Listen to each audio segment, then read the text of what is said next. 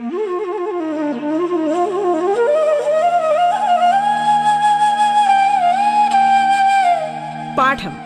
കേട്ടു പഠിക്കാൻ റേഡിയോ കേരളയിലൂടെ.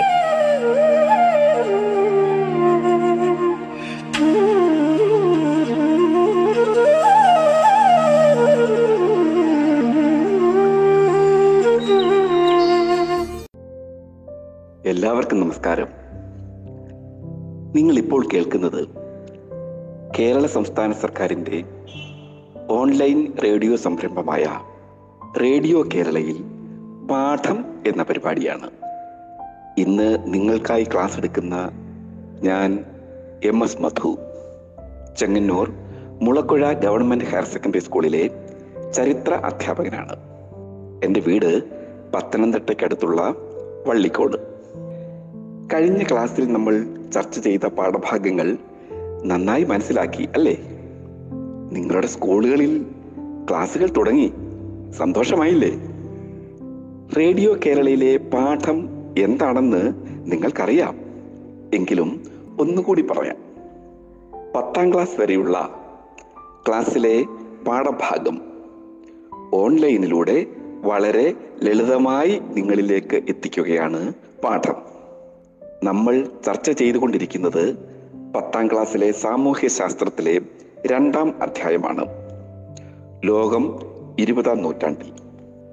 കഴിഞ്ഞ ക്ലാസ്സിൽ നമ്മൾ മുതലാളിത്തം കോളനിവൽക്കരണം സാമ്രാജ്യത്വം ഒന്നാം ലോകയുദ്ധം ഫാസിസം നാസിസം എന്നിവയെക്കുറിച്ച് ചർച്ച ചെയ്തു.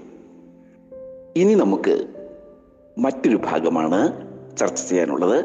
അതിന്റെ തുടർച്ച തന്നെയാണ് ചർച്ച ചെയ്യാനുള്ളത്. സമാധാനത്തിന്റെ ചിറകിലേറി. നമുക്ക് ക്ലാസ് ആരംഭിക്കാം. ഒക്ടോബർ ഇരുപത്തിനാല്.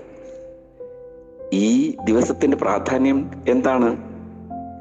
നിങ്ങളുടെ സ്കൂളുകളിൽ ഈ ദിനം ആചരിക്കാറുണ്ട്. ഒക്ടോബർ ഇരുപത്തിനാല് യു എൻ ദിനമാണ്. യു എൻ എന്ന് പറഞ്ഞാൽ United Nations Organization U N O ഒന്നാം ലോകയുദ്ധാനന്തരം. സർവരാഷ്ട്ര സഖ്യം എന്ന സംഘടന രൂപീകരിച്ചു. അതിനെക്കുറിച്ച് നിങ്ങൾ കേട്ടിട്ടുണ്ട് പഠിച്ചിട്ടുമുണ്ട് അല്ലേ?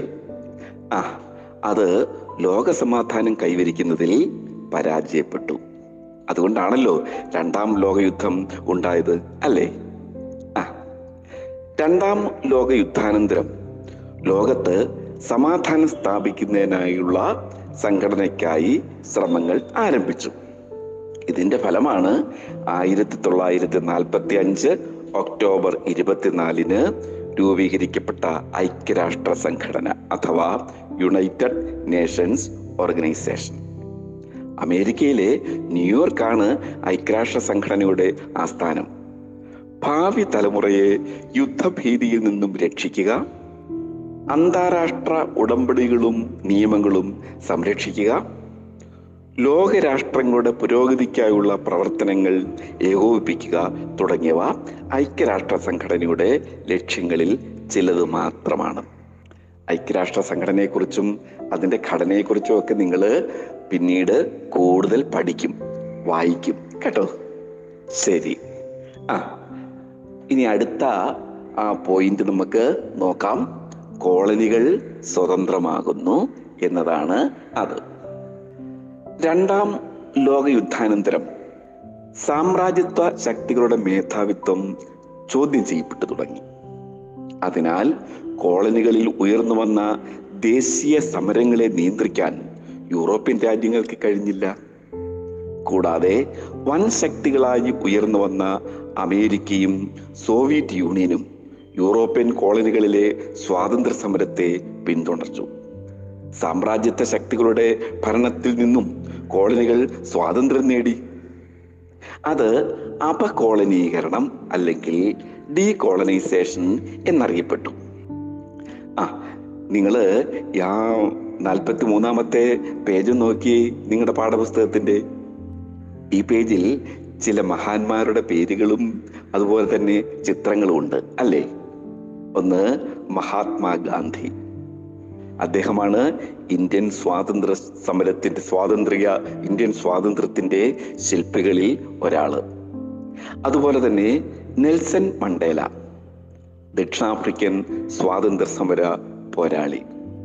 ക്വാമി എൻക്രൂബ അദ്ദേഹം ഖാനയുടെ സ്വാതന്ത്ര്യ പോരാളിയാണ്. പിന്നെ അടുത്തത് ജോമോ കെനിയാത്ത കെനിയയുടെ സ്വാതന്ത്ര്യ സമര നായകൻ. ആ ഇവരെ കുറിച്ചൊക്കെ കൂടുതൽ നിങ്ങൾ വായിക്കുകയും പഠിക്കുകയും ഒക്കെ ചെയ്യണം കേട്ടോ.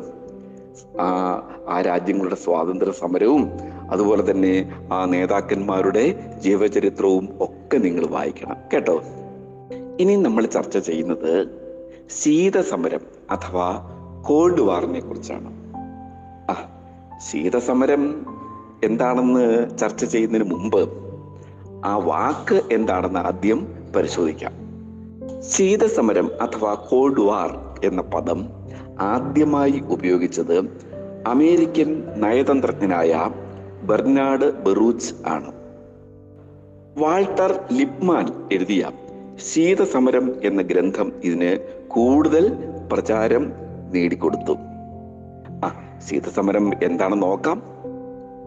രണ്ടാം ലോകയുദ്ധകാലത്ത് ഫാഷിസത്തിനെതിരെ ഭിന്നതകൾ മറന്ന് ഒരുമിച്ച് നിന്നവരായിരുന്നു അമേരിക്കയും സോവിയറ്റ് യൂണിയനും. എന്നാൽ യുദ്ധാനന്തരം അവർ വീണ്ടും ഭിന്നിച്ചു. അമേരിക്ക പുതിയ രാഷ്ട്രീയ സാമ്പത്തിക ശക്തിയായി മുതലാളിത്ത ചേരിക്ക് നേതൃത്വം കൊടുത്തു. സോഷ്യലിസ്റ്റ് സാമ്പത്തിക വ്യവസ്ഥ സ്വീകരിച്ച രാഷ്ട്രങ്ങളുടെ ചേരിക്ക് സോവിയറ്റ് യൂണിയനും നേതൃത്വം നൽകി. ഇങ്ങനെ പരസ്പരം ശത്രുത പുലർത്തിയ രണ്ട് ചേരികൾ തമ്മിലുണ്ടായ ആശയപരമായ സംഘർഷങ്ങളും നയതന്ത്ര യുദ്ധങ്ങളുമാണ് ശീതസമരം അഥവാ കോൾഡ് എന്ന് അറിയപ്പെടുന്നത്. ഇപ്പോൾ മനസ്സിലായോ? ആ ഇതുമായിട്ട് ബന്ധപ്പെട്ട് ചില കാര്യം കൂടി അറിയണം. അതിലൊന്നാണ് ഇരുധ്രുവ ലോകത്തെക്കുറിച്ച്. ഇരുധ്രുവ ലോകം എന്താണെന്നറിയാമോ? പറയാം. രണ്ടാം ലോകയുദ്ധത്തിൽ ഒരേ സഖ്യത്തിലായിരുന്ന അമേരിക്കയും സോവിയറ്റ് യൂണിയനും യുദ്ധാനന്തരം യഥാക്രമം മുതലാളിത്ത ചേരിക്കും സോഷ്യലിസ്റ്റ് ചേരിക്കും നേതൃത്വം കൊടുത്തു. ആശയപരമായ ഈ ചേരിതിരിവിനെ ചരിത്രകാരനായ ആർനോൾഡ് ടോയിൻബി ഇരു ധ്രുവ ലോകം എന്ന് വിശേഷിപ്പിച്ചു. മനസ്സിലായോ? ആ ഈ ശീതസമര കാലത്തെ സൈനിക സഖ്യങ്ങളെ കൂടി ഒന്ന് പരിചയപ്പെട്ടാലേ ശീതസമരത്തെക്കുറിച്ചും ഇരുധ്രുവ ലോകത്തെക്കുറിച്ചും കൂടുതൽ മനസ്സിലാകുകയുള്ളൂ. അത് നമുക്ക് നോക്കാം. ഒന്ന് നാറ്റോ. നാറ്റോ എന്ന് പറഞ്ഞാൽ നോർത്ത് അറ്റ്ലാന്റിക് ട്രീറ്റി ഓർഗനൈസേഷൻ. ഇത് അമേരിക്കയും സഖ്യകക്ഷികളുടെയും സൈനിക സഖ്യമായിരുന്നു. മറ്റൊന്നാണ് SEATO. South East Asia Treaty Organization. ഇതും മുതലാളിത്ത ചേരി തന്നെയായിരുന്നു. അമേരിക്കയും സഖ്യകക്ഷികളും അടങ്ങുന്ന സൈനിക സഖ്യമായിരുന്നു. അതുപോലെ തന്നെ മറ്റൊന്നാണ് സെന്റോ. സെന്റോ എന്ന് പറഞ്ഞാൽ സെൻട്രൽ ട്രീറ്റി ഓർഗനൈസേഷൻ. ഇതും അമേരിക്കയും സഖ്യകക്ഷികളും അവരുടെ സൈനിക സഖ്യങ്ങൾ തന്നെയാണ്. എന്നാൽ ഇതിന് ബദലായിട്ട് സോവിയറ്റ് യൂണിയനും സഖ്യകക്ഷികളും ചേർന്ന് വാഴ്സ ഉടമ്പടി വാഴ്സ പാക്ട് രൂപീകരിച്ചു. അപ്പൊ ഇത് ശീതസമരത്തെ കൂടുതൽ ഉത്തേജിപ്പിക്കുകയാണ് ഉണ്ടായത്. ഇനി നമുക്ക് ഈ രണ്ട് ചേരിയിലും പെടാത്ത രാജ്യങ്ങളെ കുറിച്ച് ചർച്ച ചെയ്യാം. ചേരി ചേര നയം വെച്ച് പുലർത്തിയ രാജ്യങ്ങൾ അതായത് ഇരു ചേരികൾക്കും ഒരു ബദൽ ചേരി ചേരായ്മ. അതിനെപ്പറ്റി നമുക്ക് ഒന്ന് ചെറുതായി വിശദീകരിച്ച് പഠിക്കാം. എന്താ?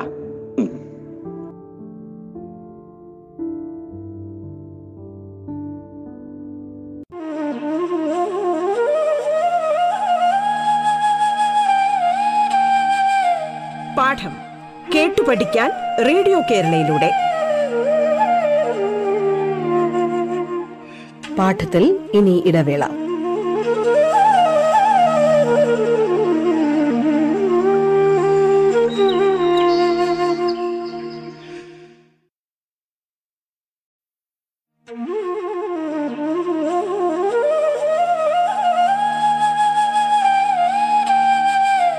പാഠം കേട്ടു പഠിക്കാൻ റേഡിയോ കേരളയിലൂടെ. തുടർന്ന് കേൾക്കാം പാഠം.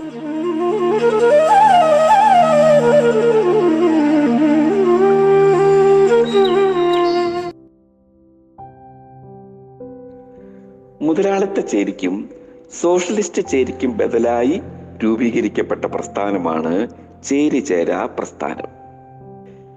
ഈ ആശയത്തിന് രൂപം നൽകിയ നേതാക്കന്മാർ ആരൊക്കെയാണെന്നറിയാമോ? ഇന്ത്യയുടെ ആദ്യത്തെ പ്രധാനമന്ത്രിയായ ജവഹർലാൽ നെഹ്റു ഈജിപ്തിലെ ഭരണാധികാരിയായ ഗമാൽ അബ്ദുൽ നാസർ യൂഗോസ്ലേവിയയുടെ നേതാവ് മാർഷൽ ടിറ്റോ ഇന്തോനേഷ്യൻ ഭരണാധികാരിയായ അഹമ്മദ് സുക്കാർണോ. ഇവരായിരുന്നു ചേരിചേര പ്രസ്ഥാനത്തിന്റെ ശില്പികൾ. അവരുടെ ചിത്രങ്ങൾ പാഠപുസ്തകത്തിലുണ്ട്. അവരെ പറ്റി കൂടുതൽ നിങ്ങൾ വായിക്കുകയും പഠിക്കുകയും മനസ്സിലാക്കുകയും ഒക്കെ ചെയ്യണം കേട്ടോ. സാവധാനത്തിൽ മതി. ആ എന്താണ് ചേരിചേര പ്രസ്ഥാനം എന്നിനി നമുക്ക് പരിശോധിക്കാം. രണ്ടാം ലോകയുദ്ധാനന്തരം. ഏഷ്യയിലും ആഫ്രിക്കയിലും ലാറ്റിൻ അമേരിക്കയിലും അനേകം രാജ്യങ്ങൾ സ്വതന്ത്രമായി. ശീതസമരം സാമ്രാജ്യത്വത്തിന്റെ മറ്റൊരു രൂപമാണെന്നും ലോക സമാധാനത്തിന് ഭീഷണിയാണെന്നും ഈ രാജ്യങ്ങൾ തിരിച്ചറിഞ്ഞു. മുതലാളിത്ത ചേരിയുടെയോ സോഷ്യലിസ്റ്റ് ചേരിയുടെയോ ഭാഗമാകാതെ നിലകൊണ്ട രാജ്യങ്ങളുടെ ഐക്യമാണ് ചേരിചേരാ പ്രസ്ഥാനം. വൻ ശക്തികളുടെ ആയുധ മത്സരവും സൈനിക സഖ്യങ്ങളും തങ്ങൾക്ക് ഭീഷണിയാകുമെന്ന് പുതുതായി സ്വാതന്ത്ര്യം നേടിയ രാജ്യങ്ങൾ തിരിച്ചറിഞ്ഞു. യുദ്ധവും സംഘർഷവുമില്ലാത്ത ലോകത്തിന് മാത്രമേ സാമ്പത്തികമായും സാമൂഹ്യമായും മുന്നേറാൻ കഴിയൂ എന്നവർ തിരിച്ചറിഞ്ഞു. ആയിരത്തി തൊള്ളായിരത്തി അൻപത്തി അഞ്ചിൽ ഇന്തോനേഷ്യയിലെ ബാന്തോങ്ങിൽ ചേർന്ന സമ്മേളനത്തിൽ വെച്ചാണ് ചേരിചേര പ്രസ്ഥാനത്തിന് രൂപം നൽകാൻ തീരുമാനിച്ചത്. ആയിരത്തി തൊള്ളായിരത്തി അറുപത്തി ഒന്നിൽ ബെൽഗ്രേഡിൽ വെച്ച് ബെൽഗ്രേഡ് യൂഗോസ്ലേവിയയിലാണ് കേട്ടോ. ബെൽഗ്രേഡിൽ വെച്ച് ചേരിചേര രാജ്യങ്ങളുടെ ആദ്യത്തെ സമ്മേളനം നടന്നു. ചേരിചേരായ്മ ലോക രാജ്യങ്ങളിൽ നിന്ന് ലോക കാര്യങ്ങളിൽ നിന്ന് മാറി നിൽക്കലല്ല. ലോകം അഭിമുഖീകരിക്കുന്ന പല പ്രശ്നങ്ങളിലും സജീവമായി ഇടപെടാനാണ് എന്ന ജവഹർലാൽ നെഹ്റുവിന്റെ നിരീക്ഷണം ചേരിചേര പ്രസ്ഥാനത്തിന്റെ ലക്ഷ്യത്തിലേക്ക് വിരൽ ചൂണ്ടുന്നു. അപ്പോൾ നിങ്ങൾ ഈ അപകോളനീകരണവും ശീതസമരവും ചേരിചേരാ പ്രസ്ഥാനത്തിന്റെ രൂപീകരണത്തിന് വഴി തെളിച്ചു എന്ന് മനസ്സിലായല്ലോ അല്ലേ? അതിനെപ്പറ്റി കൂടുതൽ നിങ്ങൾ ചർച്ച ചെയ്യണം കേട്ടോ. നിങ്ങളുടെ ക്ലാസ്സിൽ കൂട്ടുകാരികളും കൂട്ടുകാരുമായിട്ട് നിങ്ങൾ ചർച്ച ചെയ്യണം. ആ അതുപോലെ തന്നെ രണ്ടാം ലോകയുദ്ധം ലോക ചരിത്രത്തിൽ ചെലുത്തിയ സ്വാധീനം എന്ന വിഷയത്തിൽ ഒരു സെമിനാർ കൂടി സംഘടിപ്പിക്കാൻ മറക്കണ്ട കേട്ടോ. അപ്പോൾ നിങ്ങൾ ഈ കാര്യങ്ങളൊക്കെ ചർച്ച ചെയ്യണം. ഏഷ്യൻ ഏഷ്യൻ ആഫ്രിക്കൻ രാജ്യങ്ങളുടെ സ്വാതന്ത്ര്യം ശീതസമരം ചേരിചേരാ പ്രസ്ഥാനം ഒക്കെ നിങ്ങൾ ചർച്ചയ്ക്ക് വിധേയമാക്കണം കേട്ടോ. ആ ഇനി നമുക്ക് അടുത്ത പോയിന്റിലേക്ക് കടക്കാം. അടുത്ത പോയിന്റ് നമ്മൾ ചർച്ച ചെയ്യുന്നത് പോയിന്റിൽ നമ്മൾ ചർച്ച ചെയ്യുന്നത് പശ്ചിമേഷ്യയെ കുറിച്ചാണ് ഇവിടെ ഇവിടെയും ഒരു ചിത്രമുണ്ട് ഒരു വ്യക്തിയുടെ ചിത്രമുണ്ട്. അദ്ദേഹത്തിന്റെ പേര് യാസർ അരാബ അരാബത്ത് എന്നാണ്. യാസർ അരാബത്ത് ആ ഈ വാചകം ഒന്ന് ശ്രദ്ധിച്ച്. ഒരു കയ്യിൽ സമാധാനത്തിന്റെ ഒലീവിലയും മറുകൈയിൽ വിമോചന പോരാളിയുടെ തോക്കുമായാണ് ഞാൻ വന്നിരിക്കുന്നത്. ഒലിവിലകൾ എന്റെ കൈകളിൽ നിന്ന് നഷ്ടമാകാതിരിക്കട്ടെ. ഇത് പറഞ്ഞത് ആരാണെന്നറിയാവോ? ഞാൻ ആദ്യം സൂചിപ്പിച്ച യാസർ അറാഫത്താണ് പാലസ്തീൻ വിമോചന സംഘ സംഘടനയുടെ ചെയർമാൻ ആയിരുന്ന യാസർ അറാഫത്ത് ആയിരത്തി തൊള്ളായിരത്തി എഴുപത്തിനാലിൽ യു എൻ അസംബ്ലിയിൽ ചെയ്ത പ്രസംഗത്തിന്റെ ഒരു ഭാഗമാണിത്. അദ്ദേഹത്തെ ഇത്തരത്തിൽ പ്രസംഗിക്കാൻ പ്രേരിപ്പിച്ച സാഹചര്യം എന്താണ്? അതിനെപ്പറ്റി നമുക്ക് സംസാരിക്കാം. ഒന്നാം ലോകയുദ്ധം വരെ പാലസ്തീൻ ഉൾക്കൊള്ളുന്ന പ്രദേശം തുർക്കി സാമ്രാജ്യത്തിന്റെ ഭാഗമായിരുന്നു. ഒന്നാം ലോകയുദ്ധത്തിൽ തുർക്കി പരാജയപ്പെട്ടതോടെ പാലസ്തീൻ ഉൾക്കൊള്ളുന്ന പ്രദേശം ബ്രിട്ടന്റെ നിയന്ത്രണത്തിലായി. ഈ യുദ്ധത്തിൽ ജൂതർ നൽകിയ സേവനത്തിന് പ്രത്യുപകാരമായി പശ്ചിമേഷ്യയിൽ അവർക്ക് സ്വന്തമായി ഒരു രാജ്യം അനുവദിക്കുമെന്ന് ബ്രിട്ടീഷ് വിദേശകാര്യ സെക്രട്ടറി ആയിരുന്ന ആർദർ ബാൽഫർ പ്രഖ്യാപിച്ചു. ഇത് ബാൽഫർ പ്രഖ്യാപനം എന്നറിയപ്പെടുന്നു. ജൂതർക്ക് ഒരു രാജ്യം സ്ഥാപിക്കുക എന്ന ലക്ഷ്യത്തോടെ രൂപീകരിക്കപ്പെട്ട പ്രസ്ഥാനമാണ് സിയോണിസ്റ്റ് പ്രസ്ഥാനം. നിങ്ങൾക്കറിയാം ഹിറ്റ്ലർ ജർമ്മനിയിൽ ജൂതർക്കെതിരെ നടത്തിയ പീഡനങ്ങൾ. അതിനെപ്പറ്റി നാം നേരത്തെ ചർച്ച ചെയ്തതാണ്. ഇത്തരം സംഭവങ്ങൾ ജൂതർക്ക് സ്വന്തമായൊരു രാജ്യം വേണമെന്ന ആവശ്യത്തിന് തീവ്രത കൂട്ടി. ആയിരത്തി തൊള്ളായിരത്തി നാൽപ്പത്തി എട്ടിൽ ഇസ്രായേൽ എന്ന രാഷ്ട്രം രൂപീകരിക്കപ്പെട്ടു. ഇതിനെ തുടർന്ന് ഇസ്രായേലും അറബ് രാഷ്ട്രങ്ങളും തമ്മിൽ നിരവധി യുദ്ധങ്ങളുണ്ടായി. ഇസ്രയേൽ പാലസ്തീനെ കൈവശപ്പെടുത്തി. ജന്മനാട്ടിൽ നിന്ന് പുറത്താകേണ്ടി വന്ന പാലസ്തീൻകാർ വിവിധ അറബ് രാഷ്ട്രങ്ങളിൽ അഭയം തേടി. ഇസ്രയേലിന്റെ രൂപീകരണത്തോടെ അഭയാർത്ഥികളാകേണ്ടി വന്ന പാലസ്തീൻകാർക്ക് സ്വന്തമായൊരു രാജ്യം സൃഷ്ടിക്കുക എന്ന ലക്ഷ്യത്തോടെ സ്ഥാപിക്കപ്പെട്ടതാണ് പാലസ്തീൻ വിമോചന സംഘടന അഥവാ Palestine Liberation Organization P L O. Yasser അലാബത്ത് ആണ് ഇതിന്റെ സ്ഥാപക പ്രസിഡന്റ്. നിരവധി രക്തച്ചൊരിച്ചിലുകൾക്ക് ശേഷം ആയിരത്തി തൊള്ളായിരത്തി തൊണ്ണൂറ്റി മൂന്നിൽ അമേരിക്കയുടെ മധ്യസ്ഥതയിൽ ഒപ്പുവെച്ച ഒസ്ലോ കരാർ പ്രകാരം പാലസ്തീനെ സ്വതന്ത്ര രാഷ്ട്രമാക്കാൻ ഇസ്രയേൽ അംഗീകാരം നൽകി. എന്നാൽ ഇത് പൂർണമായും നടപ്പാക്കിയിട്ടില്ല കേട്ടോ. ആ പിന്നെ ഇതുമായി ബന്ധപ്പെട്ട് നമ്മൾ ചെറിയ രണ്ട് കാര്യം കൂടി ചർച്ച ചെയ്യേണ്ടിയിരിക്കുന്നു. അതായത് എണ്ണ എന്നത് രാഷ്ട്രീയ ആയുധം എന്ന ആ ഒരു പോയിന്റ് നമുക്കറിയാം ലോകത്തിലെ എണ്ണ സമ്പത്തിന്റെ പകുതിയും പശ്ചിമേഷ്യയിലാണ് ഉള്ളത്. അറബ് ഇസ്രായേൽ യുദ്ധത്തിന് ശേഷം എണ്ണ കയറ്റുമതി ചെയ്യുന്ന രാഷ്ട്രങ്ങളുടെ ഒരു സംഘടന അതിന് ഒപ്പക് എന്ന് പറയും. ഈ ഒപ്പക് രൂപീകരിച്ചു. ഈ പാലസ്തീൻ പ്രശ്നം പരിഹരിക്കാനുള്ള ഉപാധി എന്ന നിലയിൽ എണ്ണ ഒരു സമ്മർദ്ദ തന്ത്രമായി ഉപയോഗിക്കപ്പെട്ടു. എണ്ണ ഉൽപാദനം കുറച്ചും വില വർദ്ധിപ്പിച്ചുമാണ് പ്രസ്തുത തന്ത്രം നടപ്പിലാക്കിയത്. ആ പിന്നെ മറ്റൊരു പോയിന്റ് സിയോണിസത്തെ കുറിച്ചാണ് ജൂതന്മാർക്കായി ഒരു പ്രത്യേക രാഷ്ട്രം രൂപീകരിക്കുക എന്ന ലക്ഷ്യത്തോടെ ആരംഭിച്ച പ്രസ്ഥാനമാണ് സിയോണിസം. അത് നമ്മൾ ചർച്ച ചെയ്തതാണ്. ഈ ആശയം ആദ്യമായി അവതരിപ്പിച്ചത് തിയേഡർ ഹെർഷൽ എന്ന എഴുത്തുകാരനാണ്. ദ ജൂയിഷ് സ്റ്റേറ്റ് എന്ന പുസ്തകത്തിലാണ് ജൂതരാഷ്ട്രം എന്ന ആശയം അദ്ദേഹം മുന്നോട്ട് വെച്ചത്. അപ്പോഴ് നിങ്ങൾ ഇത് ഇതിൽ ഇതേക്കുറിച്ച് ഇപ്പോഴും ഇതേക്കുറിച്ച് വലിയ ചർച്ചയും സംവാദങ്ങളും ഒക്കെ നടന്നുകൊണ്ടിരിക്കുന്ന സമയമാണ്. അതുകൊണ്ട് നിങ്ങൾ പത്രത്തിലും ഒക്കെ തന്നെ ഇത് ഇതേക്കുറിച്ച് ധാരാളം വാർത്തകളും മറ്റു മാധ്യമങ്ങളിലൊക്കെ ധാരാളം വിജ്ഞാനപ്രദമായി ഇതുമായി ബന്ധപ്പെട്ട വിജ്ഞാനപ്രദമായ ഒരുപാട് ചർച്ചകളൊക്കെ നടക്കുന്നുണ്ട്. അതൊക്കെ നിങ്ങൾ ശ്രദ്ധിക്കണം. അപ്പം സാമ്രാജ്യത്വ താല്പര്യങ്ങൾ പശ്ചിമേഷ്യയിലെ സംഘർഷങ്ങൾക്ക് കാരണമായോ എന്ന് നിങ്ങൾ കൂടുതൽ വായിക്കുകയും പഠിക്കുകയും ചെയ്ത് നിങ്ങളെല്ലാവരും കൂടി ചർച്ച ചെയ്യണം. കേട്ടോ? ആ.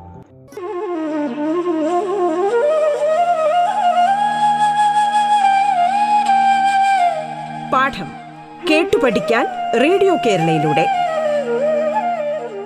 പാഠത്തിന്റെ ഇന്നത്തെ അധ്യായം പൂർണമാകുന്നു. ഇനി അടുത്ത ദിവസം കേൾക്കാം. നമസ്കാരം.